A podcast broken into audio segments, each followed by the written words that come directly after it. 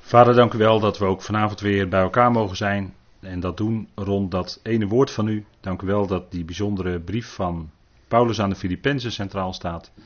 En dat al zoveel keren, vader, en er zit ook zoveel in. We danken u dat u ons rijk hebt gemaakt door uw woord. Dat we rijk zijn geworden in bijzondere kennis van Christus Jezus, onze Heer, die verhoogd is aan uw rechter. Vader, dank u wel dat we dat mogen beseffen elke keer weer. Dat Hij daar is in die plaats van macht en dat in principe aan Hem is gegeven alle macht in hemel en op aarde. Alleen is dat nog niet zichtbaar. Vader, het is een kwestie van tijd en we zien er naar uit. We danken u dat u uw plan vervult, precies op de tijd die door u bepaald is. Vader, en dank u wel dat we uit mogen zien als het gaat om onze toekomst naar die bazuin die we van harte geloven ook spoedig zal klinken. We danken u dat we hier als gelovigen verzameld zijn rond dat woord van u. En dan is het goed, Vader. Wilt u ons voeden en koesteren met dat woord? Wil ook zijn met hen die er niet bij kunnen zijn vanavond. U kent de ieders omstandigheden. U weet wat nodig is. Wil u daarin draagkracht geven? We danken u, Vader, dat we in alles volledig van u afhankelijk zijn. En zo bidden we ook om uw leiding door uw geest. Deze avond in het horen en in het spreken.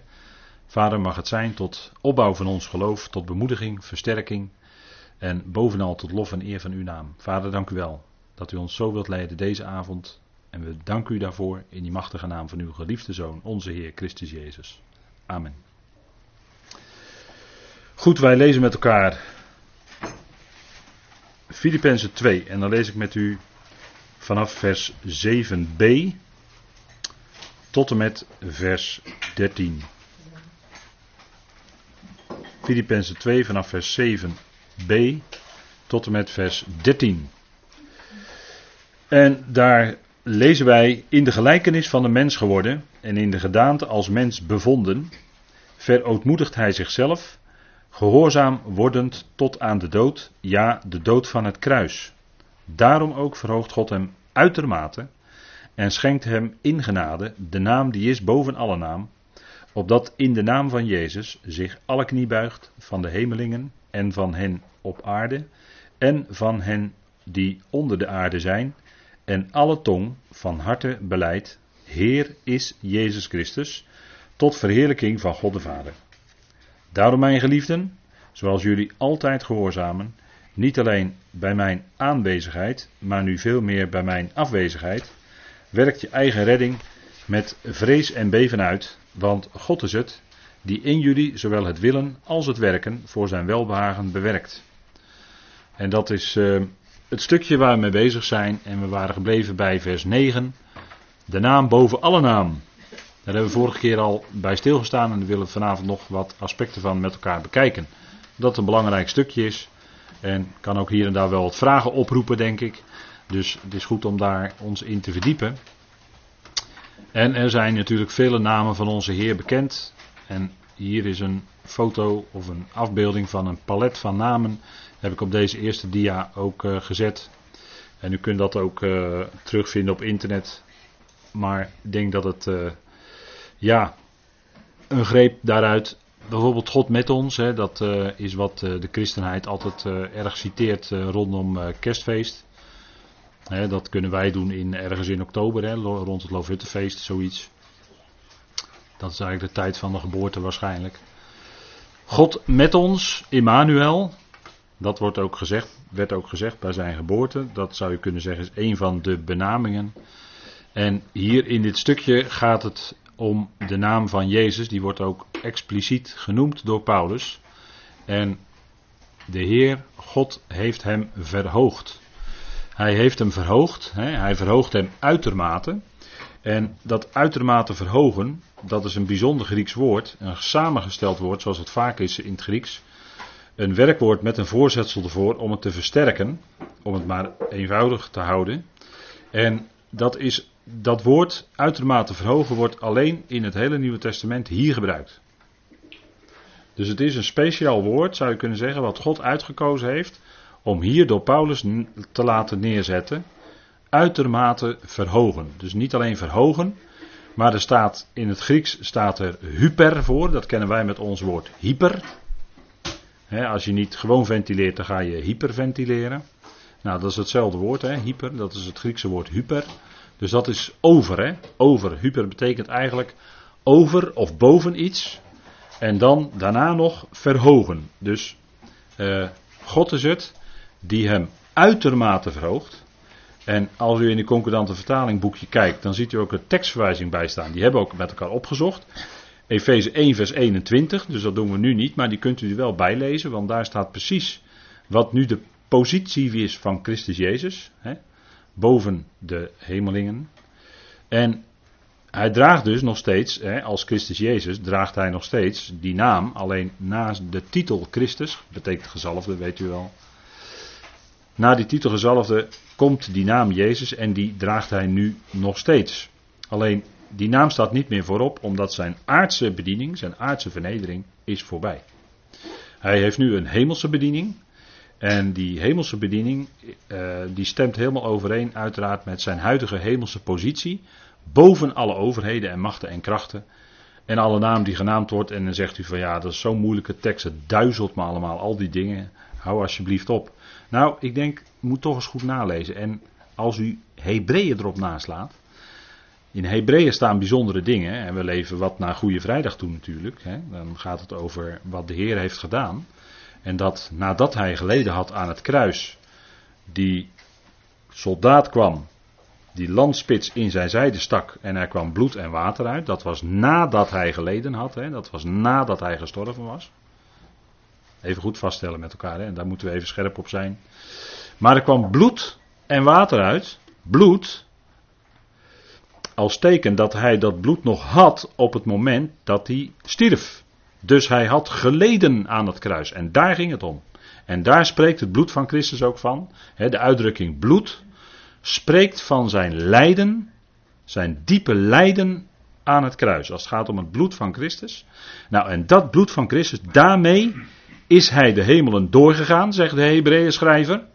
Want Hebreeën begint ook met zijn verhoogde positie aan de rechterhand van God. Leest u die eerste versen maar van Hebreeën 1. Dus daar gaat in feite de hele Hebreeënbrief ook over. Maar dan op een hele speciale manier naar gelovigen uit Israël toe.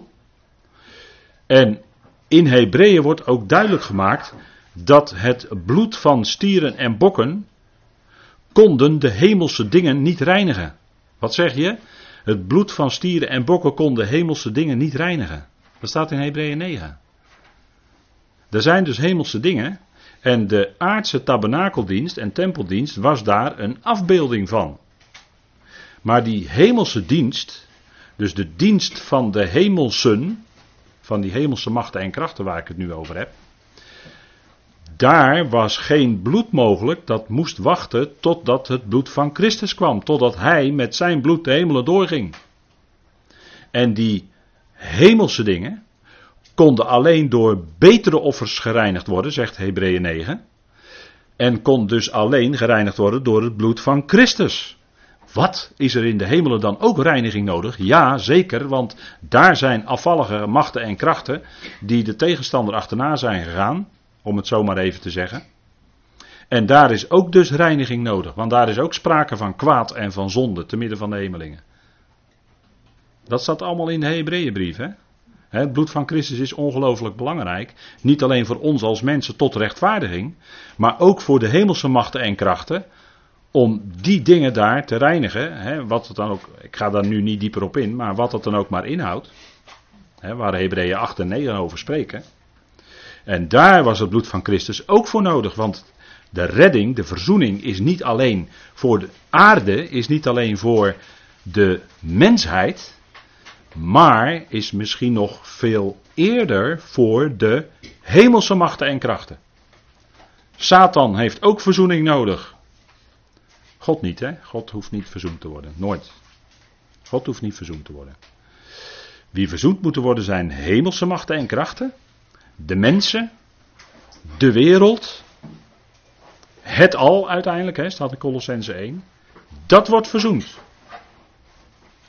Het initiatief gaat van God uit, want God heeft zijn vijanden lief. En hij heeft daartoe zijn zoon gestuurd. Die dat grote werk moest doen. En dan ziet u dat het kruis dus alles beslissend was voor het hele universum.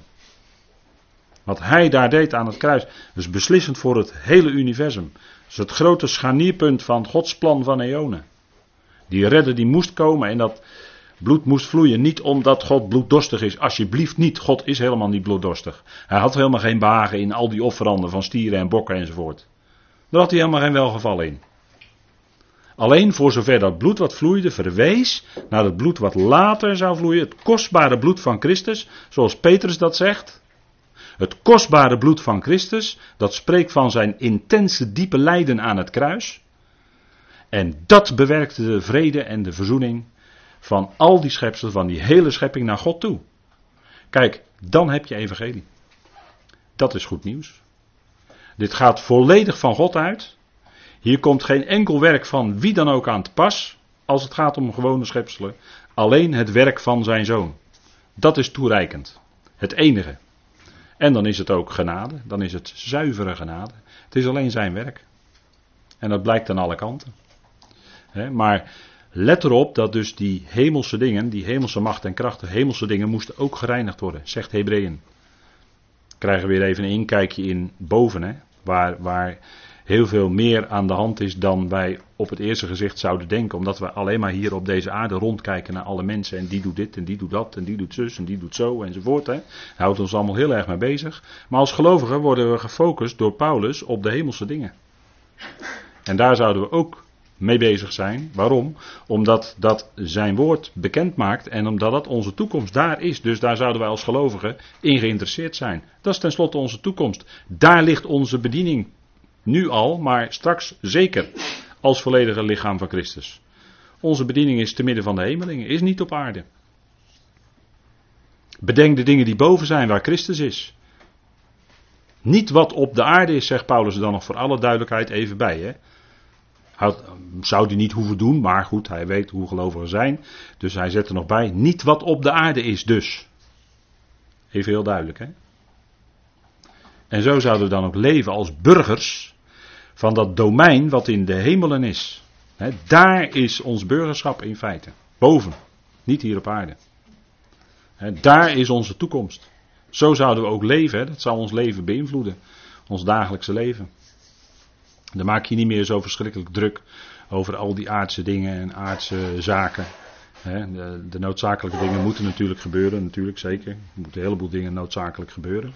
Maar dat is er dan ook. En voor de rest interesseren we ons in de dingen die boven zijn. dat is het ideaalbeeld voor de gelovigen. En daarom worden we steeds door Gods woord opgescherpt om ons daarop te richten. Hè. Gods, Gods woord richt ons ook daarop. Nou, hij is uitermate verhoogd aan Gods rechterhand. Dat is zijn huidige hemelse positie. Dat is het evangelie van de heerlijkheid van Christus. En dat is het evangelie wat Paulus ook mocht brengen. Waar Petrus iets van wist, en dat had hij waarschijnlijk van Paulus gehoord. He, zegt 1 eh, Petrus in 1 Petrus 3. dat eh, aan hem ook machten en krachten onderworpen zijn. Dat hij aan de rechterhand van God is. Maar dat is het dan ook zo'n beetje bij Petrus. En dat is ook logisch, omdat Petrus een apostel was van de besnijdenis, de apostel. En die richtte natuurlijk de besnijdenis op hun toekomst op aarde. Dat is vol, volstrekt logisch. Dat is ook helemaal precies passend in die bediening. En dat zijn twee verschillende lijnen, twee verschillende bedieningen. Die zouden we niet met elkaar verwarren. God schenkt hem de naam boven alle naam. Wat is die naam boven alle naam? Daar hebben we vorige keer ook bij stilgestaan. Dat is de naam van God, dat is Yahweh. Dat is ik ben. als je dat in de tijd uitschrijft, dat is eigenlijk de tijdnaam van Yahweh, dat is wordt, zijnde, was. En in het Hebreeuws kennen we de naam Jezus. Jezus, Jezus is de vergrieksing van de Hebreeuwse naam Jehoshua. He, daar hoor je dan Jozua in, daar hoor je Hosea in, uh, daar hoor je Jezaja in. Klopt, dat zit er allemaal in, die namen. Dat zit allemaal in die naam verweven. Betekent redder. Dat is ook de prediking die we in het Tanach al uitgebreid tegenkomen. Wie is redder? Alle redding komt van Yahweh. Altijd. Altijd. Redding is nooit van mensen, maar redding is altijd van Yahweh. Staat luid en duidelijk in Tanach. Ik zou u een lange lijst van teksten zou u daarvan kunnen opzoeken als u een concordantie heeft. en uh, er zijn uh, waarschijnlijk ook nog wel koude zondagmiddagen. Ik had vorige keer over die regenachtige, weet u wel. Er zijn ook koude zondagmiddagen dat je denkt van nou het is eigenlijk te koud om naar buiten te gaan. Kun je daar eens mee uh, bezighouden. Om op te zoeken in het Oude Testament om te kijken dat Yahweh redder is. Ga die teksten nou eens opzoeken. He, dat is toch denk ik een mooi klusje voor de zondagmiddag. En Jehoshua betekent Yahweh is redder. En hem is gegeven, dus aan Jezus is de naam gegeven Yahweh. En hij mocht dat werk van redding namens Vader uitvoeren. Hij is de grote uitvoerder in Gods plan. En daarom draagt hij de naam Jezus als teken dat hij de Yahweh is die redt. Dan is de vraag: is Jezus dezelfde als Yahweh? Want dat is natuurlijk gelijk de strijdvraag die opgeworpen wordt hè, door mensen is Jezus dan dezelfde als Yahweh? of daarachter, die vraag ga ik zo meteen ook nog heel even op in, is Jezus God? dat is de volgende vraag die erachter ligt. en uh, daar is natuurlijk al eindeloos over gedebatteerd in, uh, in de tijd van uh, de eerste eeuwen van het christendom. En men is uiteindelijk uitgekomen bij een, laat ik het maar voorzichtig zeggen, een wat ongelukkige formulering van drie-eenheid. En het woord drie-eenheid staat niet in de Bijbel. Dat is altijd mijn probleem met de drie-eenheid. Het staat niet in de Bijbel. Ik kom het niet tegen, het woord. Ik kom het niet tegen. Ja, wat moet je dan? Het staat er niet. Dus dan kom je in allerlei problemen. Want deze vraag, is Jezus dan dezelfde als Yahweh? Als hij die naam Yahweh draagt, en die draagt hij. Yahweh, redder, betekent zijn naam. Hè? Maar de naam boven alle naam is Yahweh. Dat is de naam van God. Dat is de hoogste naam die er is. En die draagt de Heer dus. En dat vinden wij bijvoorbeeld in Zacharia 12, een hele bekende tekst. En daar zien we dat volgende gaat gebeuren in de toekomst. Dat is, uh, laat maar zeggen, zo'n beetje uh, uh, na de 70ste jaarweek van Daniel. U weet wel, de opname van de gemeente heb je, hè, de bazuin, 1 Thessalonicense 4. Um, dan gaat er misschien nog een kleine tijd voorbij, dat weten we niet. Dan begint de 70ste jaarweek met de ratificering van het verbond met velen onder leiding van de wettelozen. Dan krijgen we de hele 70ste week van Daniel, waarvan de tweede helft de grote verdrukking is. Daarna gaat de Heer komen met zijn parousia, zijn aanwezigheid, voor Israël. Dat is een parousia moment dat hij zijn voeten zal zetten op de Olijfberg. Dat is dan een paar hoofdstukken verder in Zacharia. En daar gaat het hier ook over in Zacharia 12 vers 10. Wat in openbaring 1 wordt ook aangehaald. Hè? Wordt het ook aangehaald die tekst uit Zacharia, openbaring 1. Dan staat er ik, dat is Yahweh, want die spreekt hier door, bij monden van Zacharia. Ik, dat is Yahweh, zal op het huis van David, daar gaat het dus om, hè? dat is... Uh, het huis van, uh, dat is uh, Israël natuurlijk. En op de inwoners van Jeruzalem uitgieten een geest van genade en van gebeden. En ze zullen mij aanschouwen. Dat kan niet. Yahweh is toch onzichtbaar. de kabbalisten die zeggen dat Yahweh is, he, is de, de Ensof. Dat zeggen de kabbalisten. Dat Ensof dat betekent de, de onkenbare, de onzichtbare. Degene die je niet kan waarnemen op geen enkele manier. Nee, uh, God is geest. God is geest. Dus God kunnen wij niet waarnemen. Wij kunnen God niet zien. Zegt Johannes 1 ook. Hè? Uh, niemand heeft ooit God gezien. En wanneer wij God wel kunnen zien, dan is het zijn zoon die van zichzelf zei: Wie mij gezien heeft, heeft de Vader gezien. Dus in hem zien wij wie Vader is.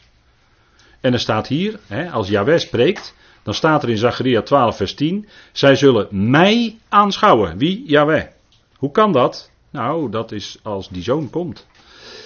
Zij zullen mij aanschouwen die zij doorstoken hebben. Het staat er gewoon bij, hè? Die zij doorstoken hebben. Wie is dat? Hè? Dat, dat is de Heer. Die gekruisigd is. Waarin de soldaat met die landspits stak die zij doorstoken hebben. Die. En dan zullen ze erkennen dat ze daarmee in feite degene hebben gekruisigd en doorstoken die Yahweh is. En over hem, staat er dan, gek hè, Ze zullen mij aanschouwen en over hem een rouwklacht aanheffen, als een rouwklacht over een enige zoon. En dat begrip enige zoon, dat vinden we ook in Genesis 22 bij Abraham. Waarin de Heer opdracht geeft, Abraham, ga naar de berg Moria en ga je jouw zoon, jouw enige, dat is Isaac, hij had er twee, maar jouw enige, dat is Isaac, ga die voor mij op het altaar binden op de berg Moria. En er wordt dat begrip enige zoon, wordt in Genesis 22 precies zo gebruikt als hier. En bitter bedroeven of bitter rouwklagen over hem als een bittere, hè, als een bitter bedroefd zijn over een eerstgeborene. Je ziet het, eerstgeborene wordt hier ook gebruikt. Hè, dat is ook heel bijzonder. Ze zullen mij aanschouwen, ze zullen Yahweh aanschouwen. En hoe kan dat? Nou, ze zien dan degene die als mens op aarde was gekomen en de naam Yahweh mag dragen, namelijk Yahweh is redder, dat is de naam die hij draagt. En zo zien zij dan in feite hun Yahweh, want de absolute God zelf kunnen zij niet zien. Maar zodra zij God kunnen zien, in persoon, dat is een Nederlands woord, dat betekent uh, de buitenkant van iets, de buitenkant. Een persona in het, in het toneelspel is een masker. Dat is een bepaalde figuur eh, die een rol speelt. Die zet dan een masker op of speelt een bepaalde rol in een toneelstuk. Dus niet dan de mens zelf, maar die speelt een bepaald persoon. Dus de Heer is de verpersoonlijking van God, om het zo maar te zeggen. Dus hij maakt zichtbaar naar de schepping wie vader is. En als zodanig mag hij de naam Yahweh dragen. En dat is wat hier ook aan de hand is in Zacharia 12. Zij zullen mij aanschouwen die zij doorstoken en over hem een rouwklacht aanheffen. En dat is over hun Messias. En dat blijkt dan degene te zijn die als hun Yahweh optrad. En in de toekomst ook als hun Yahweh zal optreden. Namelijk, hij zal zijn koning van de koningen en heer van de heren. En hij heeft alle rechten. Hij is de zoon van David. Hij is de zoon van Abraham. Hij is de zoon van Adam. Hij heeft alle rechten op de troon. Dus zodra Yahweh gezien wordt en aangesproken wordt, dan is dat middels zijn Messias, Jezus Christus. Wie mij gezien heeft, heeft de Vader gezien. Ik en de Vader zijn één. Ja, ze zijn één in dat uitvoeren van dat plan. Ze hebben één doel. Ze hebben één doel voor ogen wat ze zullen bereiken. En zo zegt de Heer, ik en de Vader zijn één. Ze zijn een eenheid in wat ze willen bereiken. De Vader is de opdrachtgever, is de zender. De Zoon is de gezondere. Want de Zoon zei ook, de Vader is groter dan ik. Dus daar zijn altijd weer de verschillen. Hè? Hij is niet exact dezelfde als de Vader. Dat kan ook niet. Anders eh, zou je die vader- en zoonbegrip ook onderling met elkaar zomaar kunnen verwisselen. Nou, dat gaat niet. Er kan maar eentje de vader zijn, uit wie alles is, zegt Paulus. En eentje is de zoon, door wie alles is. En wij door hem. Dus uh, dat is daarom die vraag: is Jezus dezelfde als Yahweh? Die beantwoorden wij met ja en nee. Begrijpt u wat ik bedoel? Ja. Kijk, dan volgende vraag: is Jezus God? Nou, op die vraag kun je ook antwoorden ja en nee. Hij is niet de absolute God, hij is niet dezelfde als de Vader. Dan is het dus nee. Maar het is ja als hij God wordt genoemd, want hij mag als God optreden bij gelegenheid. En er wordt ook tegen hem gezegd, hè, dat hebben we met elkaar gelezen al, Hebreeën 1. Hè, van de zoon zegt hij, uw troon, o God, wordt tegen de zoon gezegd. Uw troon, o God, wordt tegen de zoon gezegd. Maar dat is op een lager niveau dan zijn vader. Hij is altijd ondergeschikt aan de vader.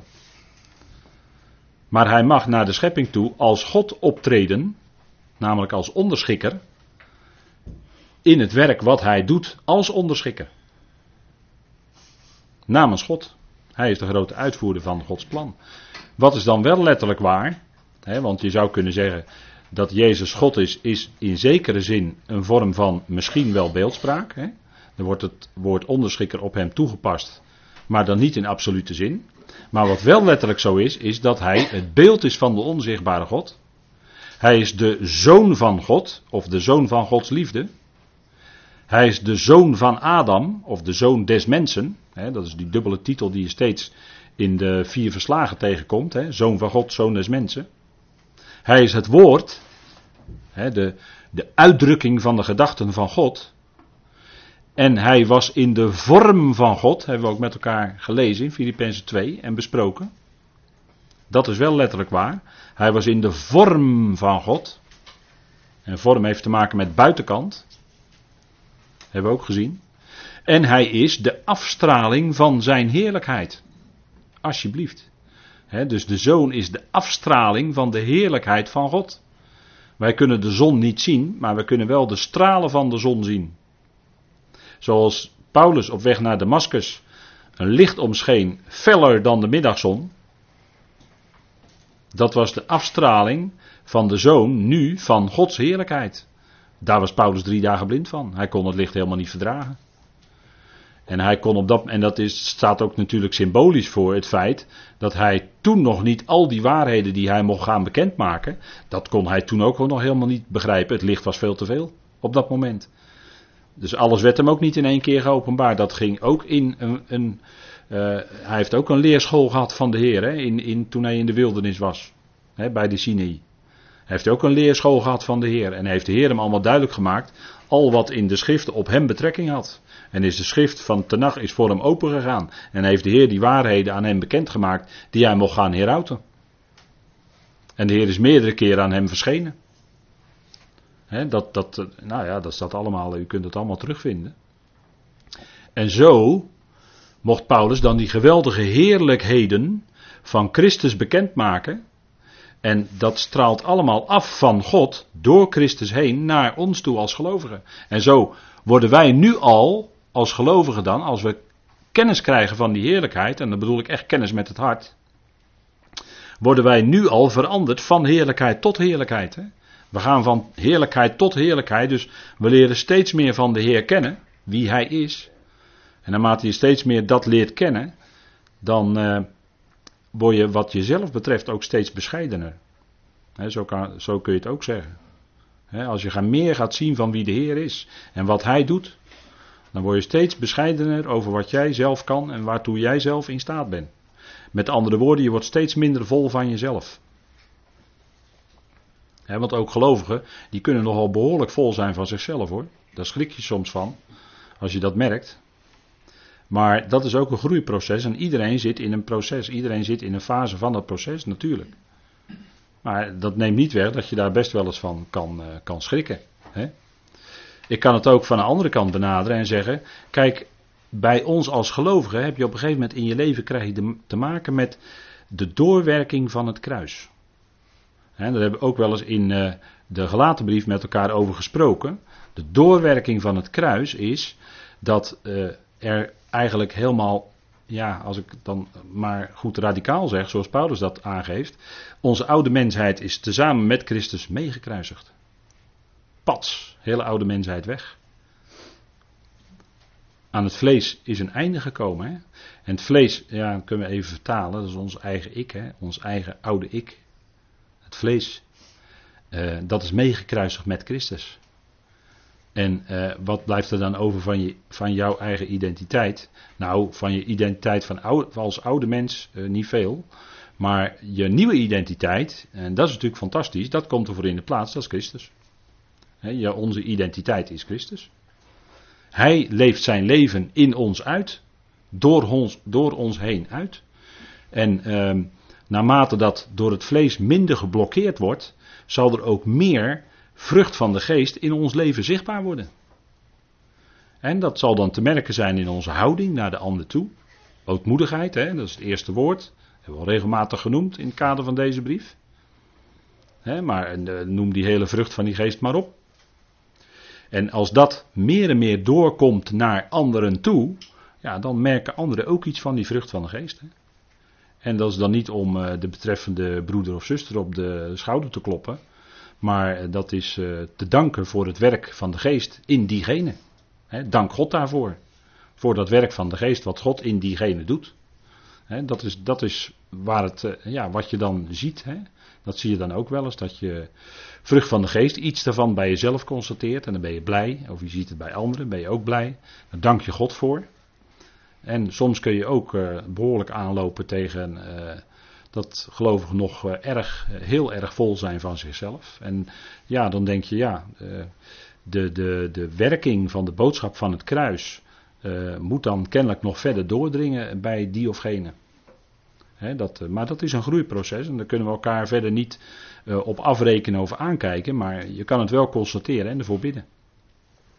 en dat is als je hem leert kennen, als degene die echt alle touwtjes in handen heeft, en je geeft ook dat, ja, de, de, de, beelden zijn mooi, hè? je kan het roer van jouw levensschip in zijn handen overdragen. Hè? Dan, ga jij, dan ga jij niet meer aan het roer staan, wat je zo graag wilde altijd. Hè? Je wilde zelf altijd graag sturen.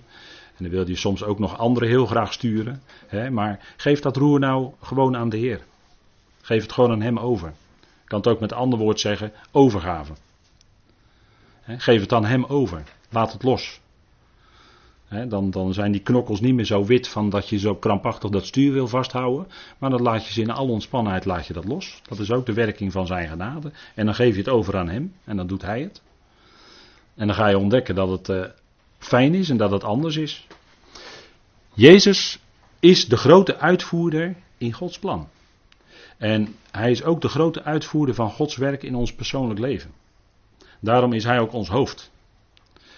Elk lid van het lichaam van Christus, die kent hetzelfde hoofd. Hè. Daarin zijn we ook één. Hè. Niet alleen de eenheid van de geest, maar we hebben ook eenheid van het hoofd. Dat is dat ene hoofd, dat is hij. We hebben allemaal datzelfde hoofd en we zijn allemaal op dezelfde manier van hem afhankelijk. Waarvoor? Nou, voor groei bijvoorbeeld. Want hij zorgt voor toedeling van voedsel aan het lichaam, aan alle lichaamsdelen. Daar zorgt hij voor dat die voedsel krijgen. En daarvoor doet hij zijn mond open en spreekt hij zijn woord in ons leven. Nou, dat is geestelijk voedsel, dat hebben we nodig. Hij geeft ons te eten en te drinken. En als we verwond zijn, net als die man die langs de weg lag, dan komt hij als de barmhartige Samaritaan, hè, want dat, daar ging het in feite om, hè, in het verhaal van de Heer. Prachtige geschiedenis, of prachtig verhaal wat de Heer vertelde. Hè. Maar die Samaritaan was in feite de Heer zelf natuurlijk. Hè. Maar die had oog voor degene die langs de kant van de weg lag, die andere niet. Hè. De religie niet, die kon hem niet helpen. Maar toen kwam de Heer zelf en die raapte die man op langs de kant van de weg. En die verzorgde hem. Die deed olie en wijn, hè, prachtige, prachtige zaken, olie en wijn. Goot die in die wonden, hè, de olie, beeld van de geest natuurlijk, wat uh, verzacht. En uh, de wijn, beeld van de vreugde die de geest geeft. Ik geef maar een paar aspectjes hoor, er zit meer in. Maar dat is wat de Heer ook in ons leven doet. Hè? Hij heeft ons opgeraapt als het ware langs de kant van de weg, want ja, we waren niet in staat om onszelf te redden. We waren ook terechtgekomen in die handen van die rovers of die misdadigers, weet ik het. En we hoorden er eigenlijk zelf ook bij hè, aan het kruis. Er hingen rovers en misdadigers. Nou, dat was geen vrij volkje. Maar ja, dat waren u en ik. Dat waren gewoon, uh, hè, dat waren wij met z'n allen. Die hingen daar met hem meegekruisigd. We staan, wat dat betreft stonden we er niet zo goed voor. Maar nu is het anders, want we hebben die geest van God ontvangen. Hij heeft olie, zijn geest in ons gegoten. En daarmee is een geweldig werk in ons begonnen. Waarin dat oude ik wordt afgebroken, om het zo maar te zeggen. En zijn leven steeds meer zichtbaar wordt. Want daar gaat het om. Dat het oude afgebroken wordt en dat hij steeds meer zichtbaar wordt. Zoals Johannes het ook zei. Eh, hij moet groeien en ik moet minder worden. Zei Johannes de Doper al. Hij zag hem. Hij zegt: Ik moet minder worden. Hij moet, hij moet groeien. En dat is ook in feite voor ons het adagium voor ons leven. Hè? Hij moet groter worden in ons leven en wij minder op de achtergrond. Wij, wij spelen vanuit onszelf geen rol meer. Hij gebruikt ons wel, maar vanuit onszelf spelen we geen rol meer. Ah, eh, stuur is niet meer in onze eigen handen, is in zijn handen voortaan. Rij je altijd of vaar je altijd goed. Heb je ook geen uh, Google Maps meer nodig. Want hij, zit, hij staat aan het stuur, hè? hij stuurt. Dus ja. Kijk, als we even terugkeren naar die naam, die geweldige naam, is Jezus dezelfde als Yahweh, dan zeggen we ja en nee. Ja is, hij draagt ook die naam, plus het aspect van redden erbij. Maar nee, hij is niet de, zelf de onzichtbare God Yahweh. Dus dat is even het verschil. Hè?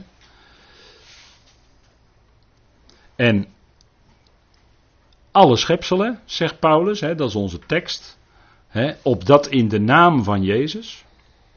God heeft hem uitermate hoog verhoogd, maar denk erom dat het woord kruis hè, in vers 8 essentieel is hè, in dit gedeelte. Paulus heeft dat natuurlijk onder leiding van God zo opgeschreven. Woord voor woord is daar neergezet in feite door God. Hè.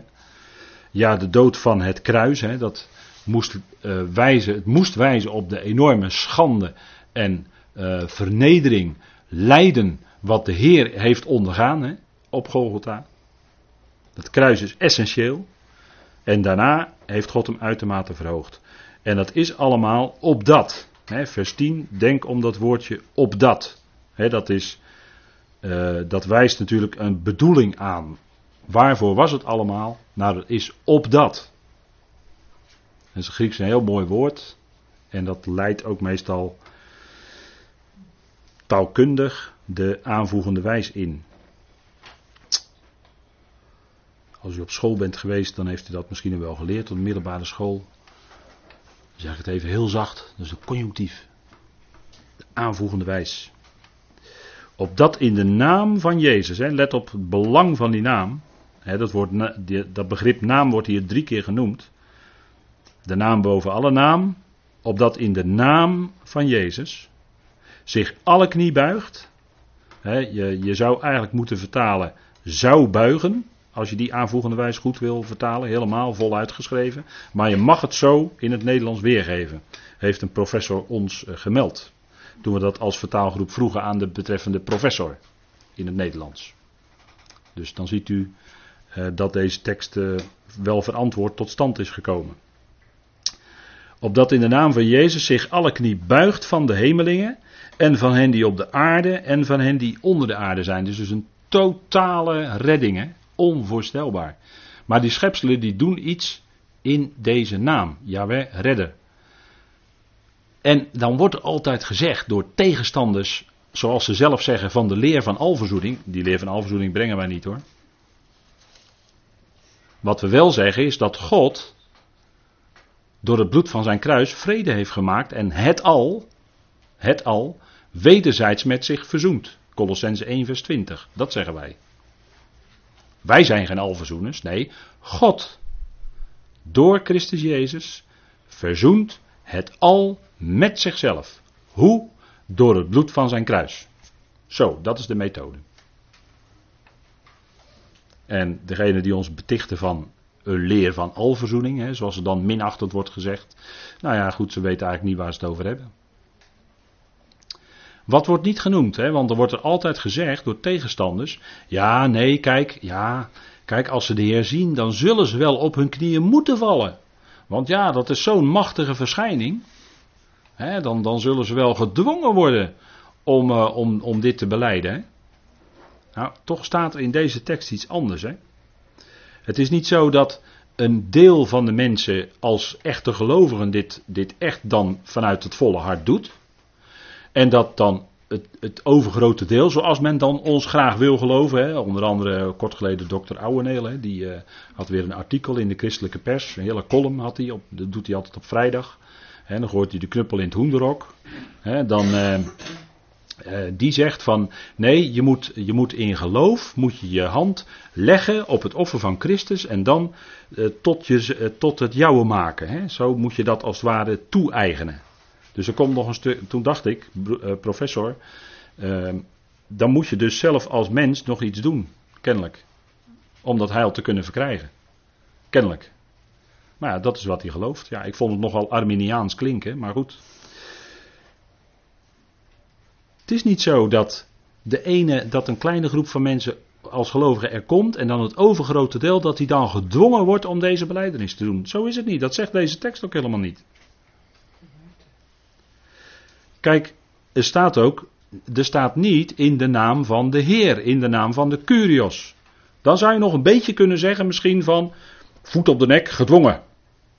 Nee, er staat in de naam van Jezus. Kijk. Dat betekent dat Yahweh redder is. Dus in die naam van redder, niet van heer of van richter of van God of uh, van onderschikken, nee, in de naam van hij die redt. Zeggen ze dit. Daar moet je op letten. Hè? In de naam van Jezus. Niet in de naam van Christus, niet in de naam van de Heer, nee, in de naam van Jezus. Dat betekent Yahweh redder. In die naam. En in, hè, in betekent hier, in de naam van, hè, die uitdrukking, dat betekent eigenlijk in de kracht van die naam. Hè, net zoals uh, mensen dan uh, in het verleden de naam van een afgod of de naam van de keizer erbij riepen om te bekrachtigen wat ze zeiden. Zo hè. Nou, in de naam van Jezus, wat gaat er dan gebeuren? Daar gaan alle knieën zich buigen. En dat moet een fantastisch moment zijn natuurlijk. Bij de voltooiing van Gods plan. Er wordt dus niet gezegd, en dat, daar wil ik even de aandacht op vestigen. De naam van Jezus wordt dus niet gezegd de naam van de Heer, van de Curios. Ook niet de naam van Christus. Nee, de naam van Jezus staat er expliciet. Hè? Opdat in de naam van Jezus alle knie buigt. Of zich, en we hebben dun gedrukt zich bijgevoegd. En nu is het bijzondere dat vanuit het Hebreeuws het woord voor knie, dat is brek, als ik het even in de letters zeg, of uh, bereg zou ik moeten uitspreken waarschijnlijk. dat is de beet, de rees en de kaf. En het eigenaardige doet zich voor dat als je dit woord gaat opzoeken in een concordantie, in een Hebreeuwse concordantie, dat je dit woord voor knie ook terugvindt bij het woord zegenen. Dus het woord voor knie in het Hebreeuws is in feite hetzelfde woord als zegenen. Je spreekt het alleen wat anders uit. Hè? Als het over zegenen gaat, dan wordt er gezegd Baruch. Hè? Baruch Elohim, dus gezegend is God. En het woord voor knie is in feite gewoon in het Hebreeuws dezelfde drie letters. En dan hebben ze natuurlijk alles met elkaar te maken. En er zit ook wel iets in van er is wel eens gezegd van, kijk, dat is heel fijn dat dat woord knie hetzelfde in feite is als het woord voor zegen. Want als jij je knieën buigt voor de ander, dat wil zeggen als jij God gaat bidden en je bidt voor die ander. De vorige keer hadden we daar even over, hè? Dan gebeurt er iets bij jouzelf. Als jij gaat bidden voor die ander, waar jij het zo moeilijk mee hebt, dan gebeurt er iets bij jouzelf. En dan kan het zijn dat jij tot zegen gaat worden voor die ander, om het zo maar even te zeggen. Niet dat jij die ander gaat zegenen, maar dat jij tot, tot gunst wordt voor die ander. Want wij hebben niks te zegenen, wij zijn geen priesters. Nee, dat wij uh, tot gunst worden, gunst, genade, zegen, voor die ander. En het eerste signaal kan daarvan zijn dat wij over die ander niet meer negatief praten met een ander waar diegene niet bij is. Dat kan al een eerste teken zijn dat je voor diegene bidt. En het tweede kan zijn dat je die ander ook daadwerkelijk op een andere manier benadert. Dat is dan de tweede stap, misschien. Waaruit het kan blijken. Dat gebeurt, of kan gebeuren, als je je knieën gaat buigen voor die ander. Dat wil zeggen, als je gaat bidden, want wij hoeven ook letterlijk met ons gebed, hoeven wij niet per se letterlijk onze knieën te buigen en op de grond neer te knielen, want misschien heeft u wel een hele zere knie. Dat u niet eens kan knielen. Maar er is ook helemaal geen verplichting in deze tijd. Is er geen enkele verplichting qua gebedshouding. We kunnen namelijk altijd, waar we ook zijn, of we nou aan het fietsen zijn, wandelen, uh, aan het werk of wat dan ook, we kunnen altijd in dat gesprek met de Heer zijn. Dat is helemaal niet van onze lichamelijke houding afhankelijk. In Israël was dat wel zo. Daar was wel een bepaalde houding. Staan en eh, handen uitbreiden of uh, knielen, dat soort dingen. Maar dat is bij ons helemaal niet het geval. Hè. We zijn volledig daarin vrij. Maar de knie, eh, dat zegt eh, Romeinen 11 vers 4 bijvoorbeeld, wordt het woord knie ook gebruikt. Bij Elia, die kreeg een enorme bemoediging. Want uh, die, zat, uh, die zat echt even bij de pakken neer hoor. Net een enorme geweldige ervaring had op de karmel, weet u wel. Dat hele altaar met stenen al door vuur verbrand. Hè. Moet u maar eens nalezen. In 1 Koningen 18 was het ergens, geloof ik.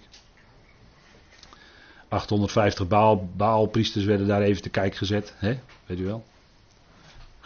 gefinancierd door mevrouw Izebel. Althans 400 of 450 van die lieden. Die, waren van, uh, die aten van de tafel van Izebel, geloof ik, staat er dan. En uh, enorme overwinning behaald, maar Elia was net zo'n mens als wij, of wij zijn net zo'n mens als Elia. En het volgende moment zat hij bij de pakken neer, was hij depressief. Zo zouden we dat in onze tijd zeggen. En toen kreeg hij een enorme bemoediging, doordat er tegen hem gezegd werd: er zijn 7000, Elia, die hun knieën voor de baal nog niet gebogen hebben. Geweldig, er was nog een rest. Was nog een gelovige rest. Die hun knieën niet bogen voor de afgod. En Paulus ga even naar de volgende tekst die er staat. Efeze 3, vers 14. Paulus bergt zijn knieën voor de Vader. Even met elkaar lezen. Efeze 3, vers 14. Hij begint eigenlijk in 3, vers 1 en dan komt er een hele lange tussenzin. Daar is Paulus heel goed in. Hè? Een ook een hele moeilijke tussenzin. Heel lang en heel moeilijk. Hij begint in 3 vers 1 met ten behoeve hiervan is het dat ik Paulus, en dan gaat hij in vers 14 pas echt komen, en hij herhaalt hij die woorden, ten behoeve hiervan buig ik mijn knieën. Dat is dezelfde uitdrukking als die hier in Filippenzen staat. Het woord knie wordt gebruikt en buigen. Hè? Combinatie knie met buigen wil zeggen je gaat door de knieën voor. Nou, we kunnen alleen maar door de knieën gaan. Voor wie, gaat, voor wie of wat gaat u eigenlijk door de knieën? Zou ik u kunnen vragen. Dan zegt u ja, alleen voor God natuurlijk. Ja. Nou, oké, prima. Dan, uh... Dat deed Paulus in ieder geval wel. Ten behoeve hiervan buig ik mijn knieën voor de Vader van onze Heer Jezus Christus, naar wie iedere vaderlijke verwantschap in de hemelen en op de aarde genoemd wordt. He, dus alle vaderschap is van God de Vader afgeleid. En niet andersom. Moet je soms voor de duidelijkheid erbij zeggen. Maar alle vaderschap is van God afgeleid. Dat, dat zegt Paulus hier. En dan spreekt hij een geweldig gebed uit. dat is het kerngebed van de Efezebrief. Maar hij buigt dus zijn knieën voor de Vader van onze Heer Jezus Christus. En dan ziet u waar de bron is, dat is de Vader. Die staat dus boven de Heer Jezus Christus. Hij is de Vader van de Heer en de Heer is dus de Zoon. En dan bidt Paulus opdat hij jullie geeft, vers 16, in overeenstemming met de rijkdom van zijn heerlijkheid. En dat is enorm veel hoor. In kracht standvastig gemaakt te worden door zijn geest in de innerlijke mens. En dat Christus door het geloof in jullie harten woont. Opdat jullie in liefde geworteld en gefundeerd uitermate sterk zijn. Dus het gaat hier om kracht, om sterkte opdat Christus door het geloof, zegt Paulus, in jullie harten woont. Dan staat voor het wonen een sterke uitdrukking. Dat wil zeggen, wonen is sowieso al permanent. Dan blijf je, als je ergens woont, dan blijf je ergens. En het is de bedoeling dat Christus in onze harten woont. Dus dat Hij degene is die het in ons hart het voor het zeggen heeft. Dat Hij centraal staat in ons hart. Dat wil zeggen in ons innerlijk, in ons wezen. Hart heeft ook te maken, van alles te maken met onze gedachten. Hij zou daarin centraal staan. Hè? Dat Christus door het geloof in jullie harten woont. Want vanuit het hart zijn alle uitgangen van het leven.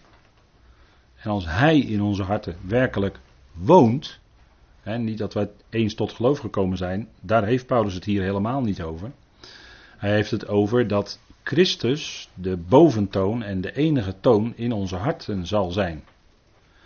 En, als, en, dan, en dan komt ook, komen ook die klanken van genade en verzoening naar buiten toe, naar die ander. Want uit ons hart zijn al die uitgangen van het leven, zegt de spreukenschrijver toch?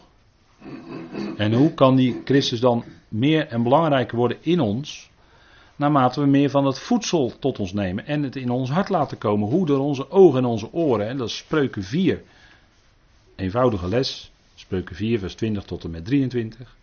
Staat er allemaal gewoon in. Hè?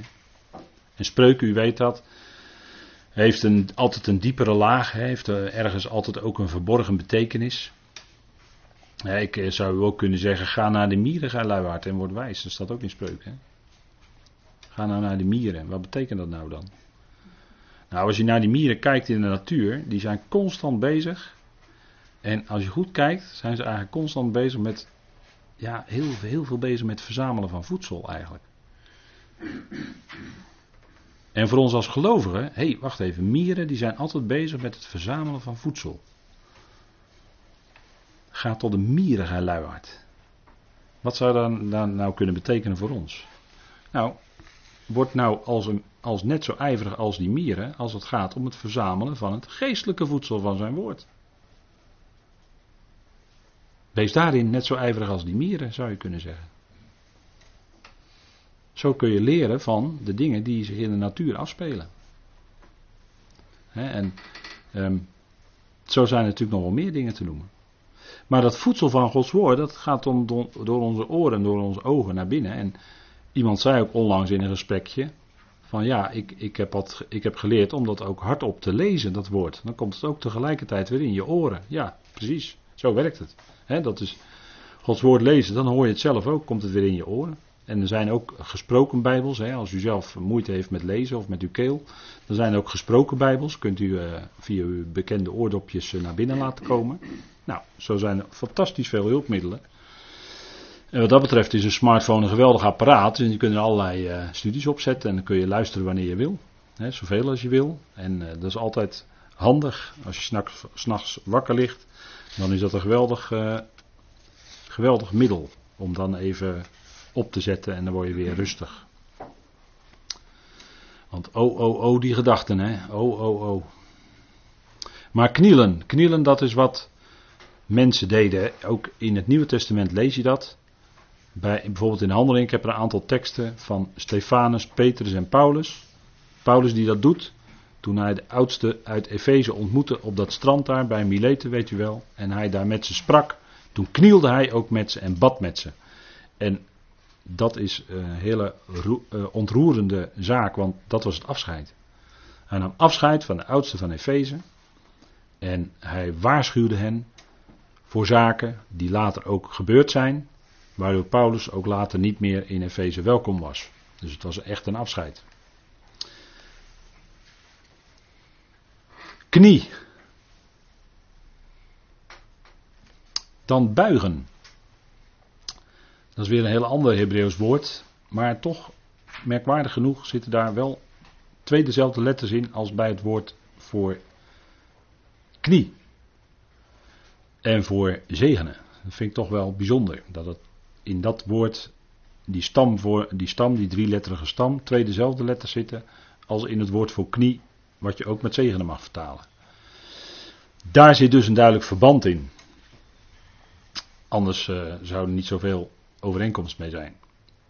Die knieën is de bedoeling dat die buigen. En in de tijd, en ik heb hier weer het bekende plaatje van het gouden beeld van Nebukadnezar. In de tijd van Daniel en zijn vrienden. Moesten verplicht hun knieën buigen voor dat gouden beeld. Als teken dat ze Nebukadnezar aanbaden als de grote leider, zeg maar. En in de tijd van Elia was het dus zo, want dezelfde teksten op de vorige dia die vindt u ook hier, Romeinen 14 vers 11 en Efeze 3. En Romeinen 11 vers 4, daar is dus een combinatie gemaakt van de knieën buigen. En buigen, dat wil dus zeggen, je gaat door de knieën, je gaat je dus nederiger opstellen ten opzichte van datgene of diegene waarvoor jij door de knieën gaat. En hier is er dan Nebukadnezar, dus een mens in plaats van God, het kan ook afgoden zijn, afgodsbeelden of afgoden, zoals Israël massaal in hun geschiedenis. En daarvoor waren ze ook in ballingschap. Vandaar Nebuchadnezzar hier, ballingschap.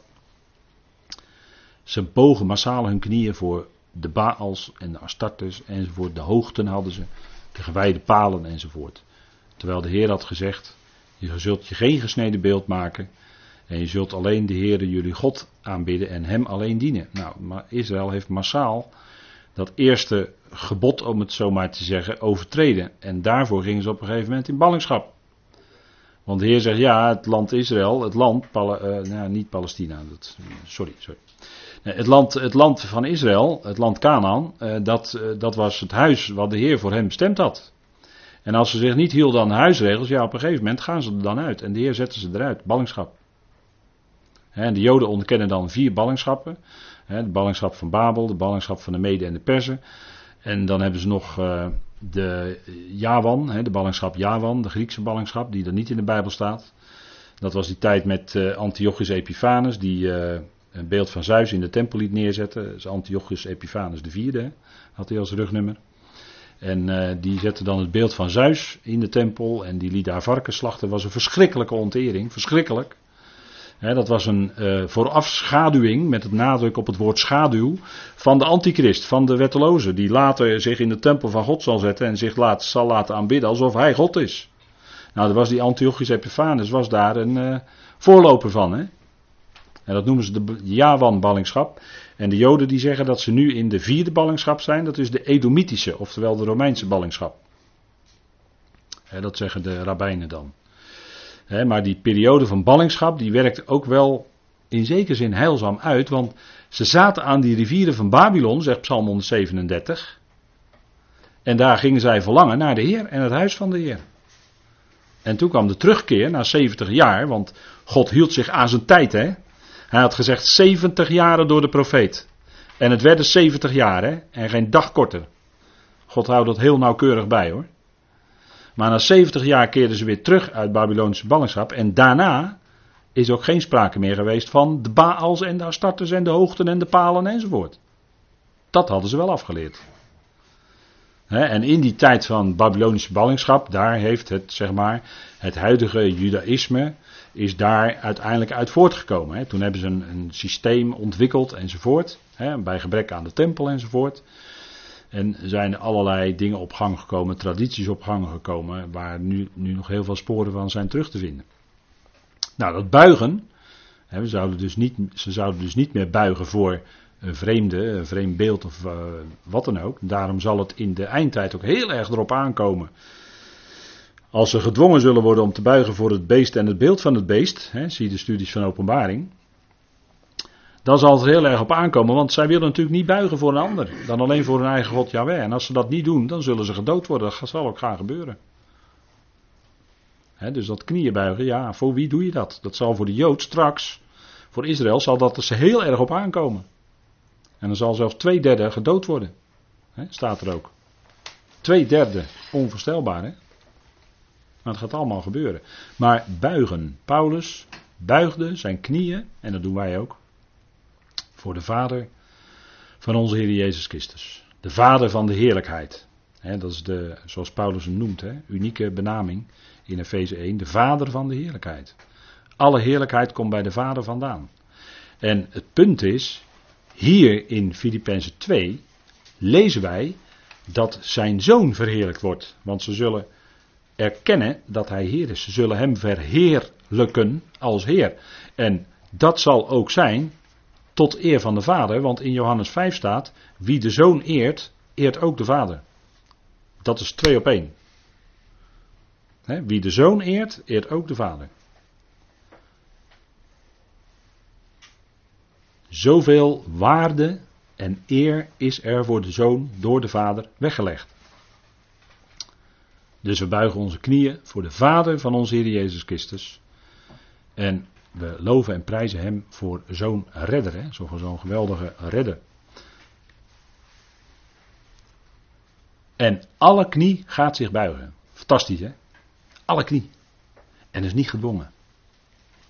Dus niet voor 97% gedwongen en 3% vrijwillig. Hè, zoals het vaak uh, gedacht wordt. Of uh, ons voorgehouden wordt als kritiek. Nee, alle schepselen die dat kunnen, die zullen hun knie buigen en die zullen met hun tong beleiden. En dat eert God als de redder van alle mensen. En dat staat rechtstreeks in de schrift. En God verzoent het al met zichzelf. Staat in Colossens 1 vers 20. Het al. Tapanta, daar is niets van uitgesloten. Dat is alomvattend. En dat is wat Paulus bekend maakt.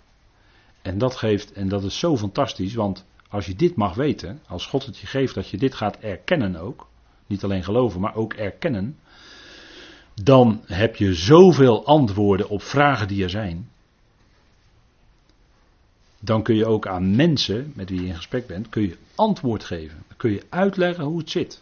En dat is verbazend soms welk een luisterend oor je soms ineens bij verrassing je aantreft. Kan zomaar gebeuren in een gesprek. En dan hebben we antwoorden. Fantastische antwoorden. en als je daarna zo'n gesprek iets wil meegeven, nou u weet het wel, het bekende gele spoorboekje, is gewoon heel fijn, want er worden begrippen in uitgelegd, u weet het. En daarin wordt ook duidelijk gemaakt dat God de redder van alle mensen is. Dat God het al verzoent met zichzelf. Al die vijanden, al die zondaren, al die vervreemden. God maakt ze tot vrienden. Wat een geweldige boodschap is dat. Hè? Nou, het is fijn om met elkaar bezig te zijn hiermee.